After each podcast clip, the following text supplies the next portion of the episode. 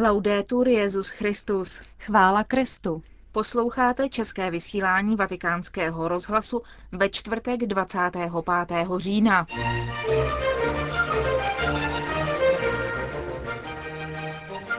Benedikt XVI. přijal ve zvláštní audienci současného prezidenta Bosny a Hercegoviny Žilika Komšiče.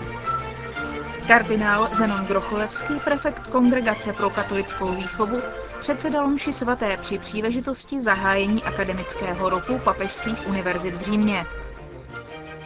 Biskupská konference Venezuely vyjádřila kritiku k připravované ústavní reformě. To jsou hlavní body dnešního vysílání. K němu vám přeji hezký poslech. Monika Vývodová a Markéta Šindelářová.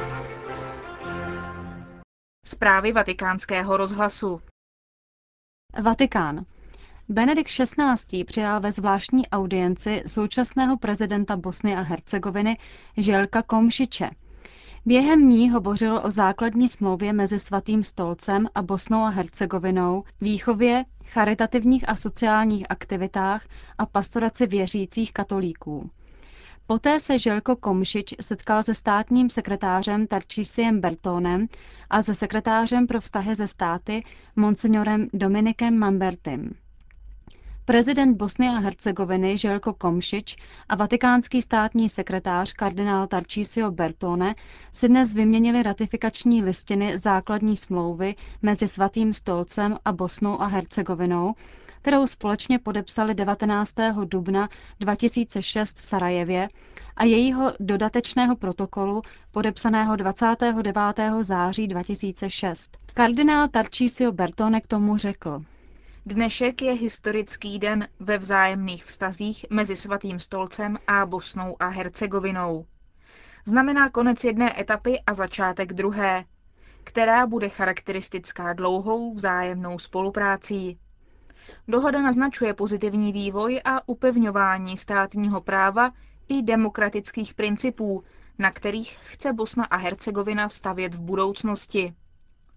V zemi, která v sobě zahrnuje multietnickou a pluralitní náboženskou společnost, řeší dohoda právní jistotu vývoje náboženského života, zejména co se týká veřejného mínění. Dodatečný protokol dohody který byl podepsaný 29. září 2006, zase předkládá podklady pro smíšenou komisi v souvislosti s výkladem smlouvy a její další aplikací v praxi. V Bosně a Hercegovině žije 44% bosňanů muslimů, 31% Srbů, 17% Chorvatů a 6 jihoslovanů. Země má 3 miliony 850 tisíc obyvatel, z nich je přibližně 12% katolíků. Působí tu šest biskupů a asi 600 kněží. Vatikán. Dnes odpoledne v 17 hodin kardinál Zenon Grocholevský, prefekt Kongregace pro katolickou výchovu, předsedal mši svaté při příležitosti zahájení akademického roku papežských univerzit v Římě. Kardinál Grocholevsky mimo jiné ve svém kázání přítomným řekl. Z hloubky svého srdce chceme tedy na Prahu tohoto nového roku společně prosit Ducha Svatého, aby navštívil naši mysl a naplnil ji svou milostí, aby byl světlem pro rozum a hořícím plamenem pro srdce. Abychom se stále více otevírali pravdě, a to modlitbou, meditací, studiem a bádáním. A to vše v pokorné oddanosti Božímu slovu, které nám předává církev. V závěru se chci zmínit o responsoriálním žalmu, který jsme zpívali. Před námi se otevírají dvě cesty. Cesta věřícího člověka, jenž důvěřuje v Boha, a cesta bezbožného, která nevede nikam. V tom spočívá neštěstí lidské existence, Máme si vybrat jednu z těchto dvou cest. Pro kompromis není místo. Předmětem volby či odmítnutí je pán, jeho zákon, jeho slovo. Život, štěstí, opravdová plodnost života spočívá v tomto. Blaze tomu, kdo má zalíbení v hospodinově zákoně a o jeho zákoně přemítá dnem i nocí. Podobá se stromu, zasazenému o vodních proudů.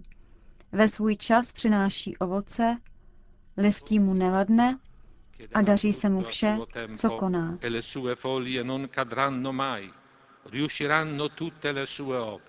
Na konci liturgie se dostavil do baziliky svatého Petra i svatý otec Benedikt XVI., aby pozdravil přítomné studenty. Cercate di creare tra di voi un clima dove l'impegno dello studio e la fraterna cooperazione vi siano di comune arricchimento per quanto concerne non solo l'aspetto culturale, scientifico e dottrinale, bensì anche il lato umano e spirituale. Snažíte se vytvořit mezi sebou atmosféru, kde studijní úsilí a bratrská spolupráce jsou společným obohacením, a to nejen pokud se týká kulturního, vědeckého a doktrinálního aspektu, nýbrž také lidského a duchovního. Umějte co nejvíce využít příležitosti, které vám v tomto smyslu nabízí Řím, opravdu jedinečné město i z tohoto hlediska. Vždyť doba pobytu v Římě může a musí sloužit k tomu, abyste se připravili nejlepším způsobem na úkol, který na vás čeká, na různých polích apoštolské činnosti. Evangelizační poslání vlastní církvy v této naší době požaduje nejen, aby se všude šířilo evangelijní poselství, nýbrž aby hluboce proniklo do způsobu myšlení, do měřítek usuzování a dochování lidí. Krátce, je zapotřebí, aby celá kultura současného člověka byla proniknuta evangeliem.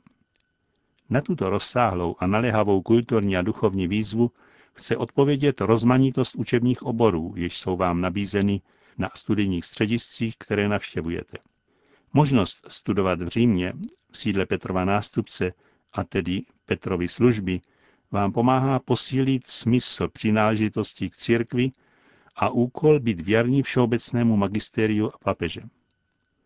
Kromě toho pobyt na akademických institucích, v kolejích a seminářích, docentů a žáků ze všech kontinentů vám nabízí další příležitosti poznávat se a zakoušet krásu, že patříte do jediné velké boží rodiny a umějte to naplno využít. E di sperimentare la bellezza di far parte dell'unica grande famiglia di Dio. Sappiate avvalervene appieno.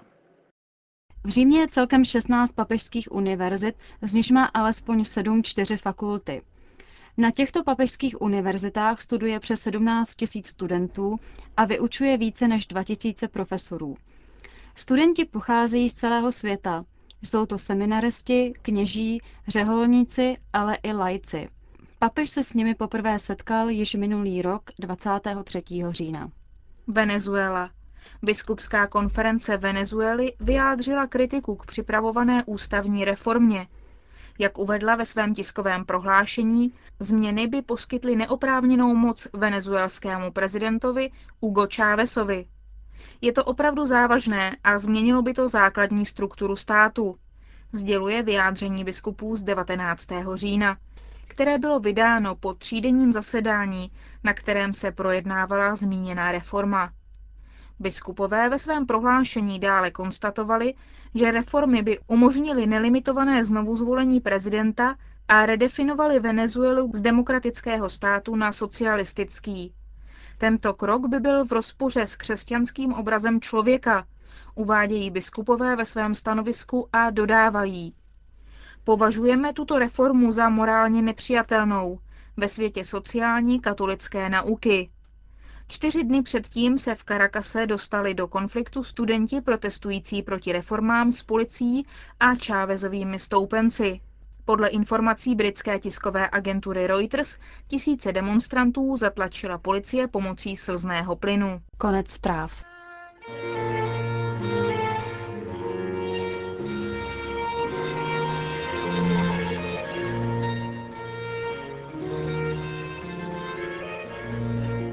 Blahoslavený Franz Jägerstätter.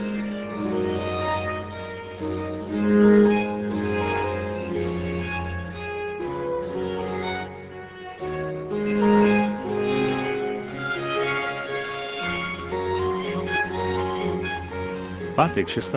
října bude v katedrále neposkvrněné paní Marie v Linci v Rakousku prohlášen za blahoslaveného Franz Jägerstätter, laik mučedník. Slavném či svaté blahořečení bude předsedat diecezní biskup Monsignor Ludvík Schwarz. Svatého otce bude reprezentovat kardinál José Sarajva Martins, prefekt kongregace pro svatozřečení. Franz Jägerstätter se narodil 20. května 1907 v Santra de Gungu v Horním Rakousku, několik kilometrů od bavorské hranice. Byl to náramně veselý a družný hoch, urostlý a hezkého vzhledu. Přestože byl v mladých letech přitahován prostopášností, zůstal pevně zakotven v pravdách víry. Jak sám později vyznal, denně se modlil a tu a tam přistupoval ke svátostem.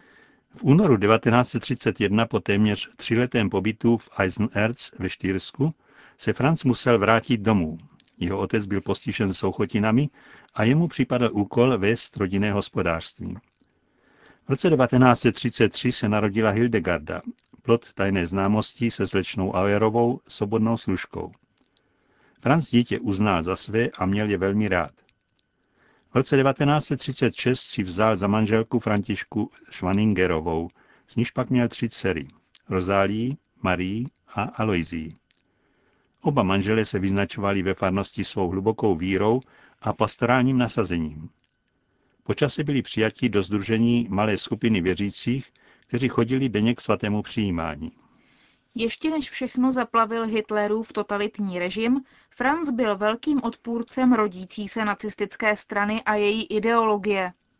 V roce 1938, když hitlerovské Německo obsadilo Rakousko, či, jak se tehdy propagandisticky tvrdilo, sjednotilo velkoněmeckou říši, odmítl jakoukoliv spolupráci s nacismem. Zásadně odmítal nacistický pozdrav zdvižené pravice, i když všichni kolem hajlovali. Proti nacistické ideologii nenávisti a smrti stavěl pravdy Evangelia, a to i při veřejných debatách. V roce 1943 byl uprostřed světové války povolán do armády. On však prohlásil, že jako křesťan nemůže sloužit zvrácené hitlerovské ideologii a účastnit se nespravedlivé války. Všichni věděli, jak jeho přátelé, tak jeho farář, co na něho čeká za tento vyhraněný postoj. Sám farář Josef Karobat později přiznal, že s ním vedl hodně rozhovorů, ale Franz dokázal všechny jeho rady a námitky vyvrátit citáty z Evangelia, takže ho umlčel. Hlavním důvodem odmítnutí vojenské služby pro něho bylo jeho hrdé vyznávání víry. Jeho touha patřit výhradně Bohu a nikdy nevzít do rukou zbraň, aby někomu uškodil, natož aby zabíjel jiné. Franz byl to obětovat na oltáři lásky k Bohu své nejněžnější pozemské afekty. Jägerstätter vyvolává tak široký zájem mezi různými kauzami blahořečení obětí nacismu, protože to byl laik, otec rodiny, opravdový muž živé víry, který pochopil, že by nacistický režim vedl ke zničení, zvláště ke zničení víry v Krista a katolické církve. Kvůli tomu, přestože náramně miloval svou ženu a ještě více své dcery, opustil všechno a svou důsledností dává nám i dnes velké a přesvědčivé svědectví. Byl odsouzen na smrt a popraven gilotinou v Brandenburgu 9. srpna 1943.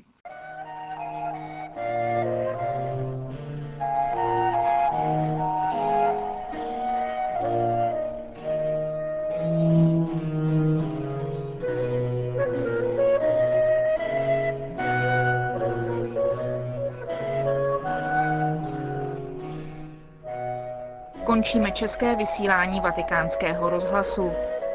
Chvála Kristu. Laudetur Jezus Christus.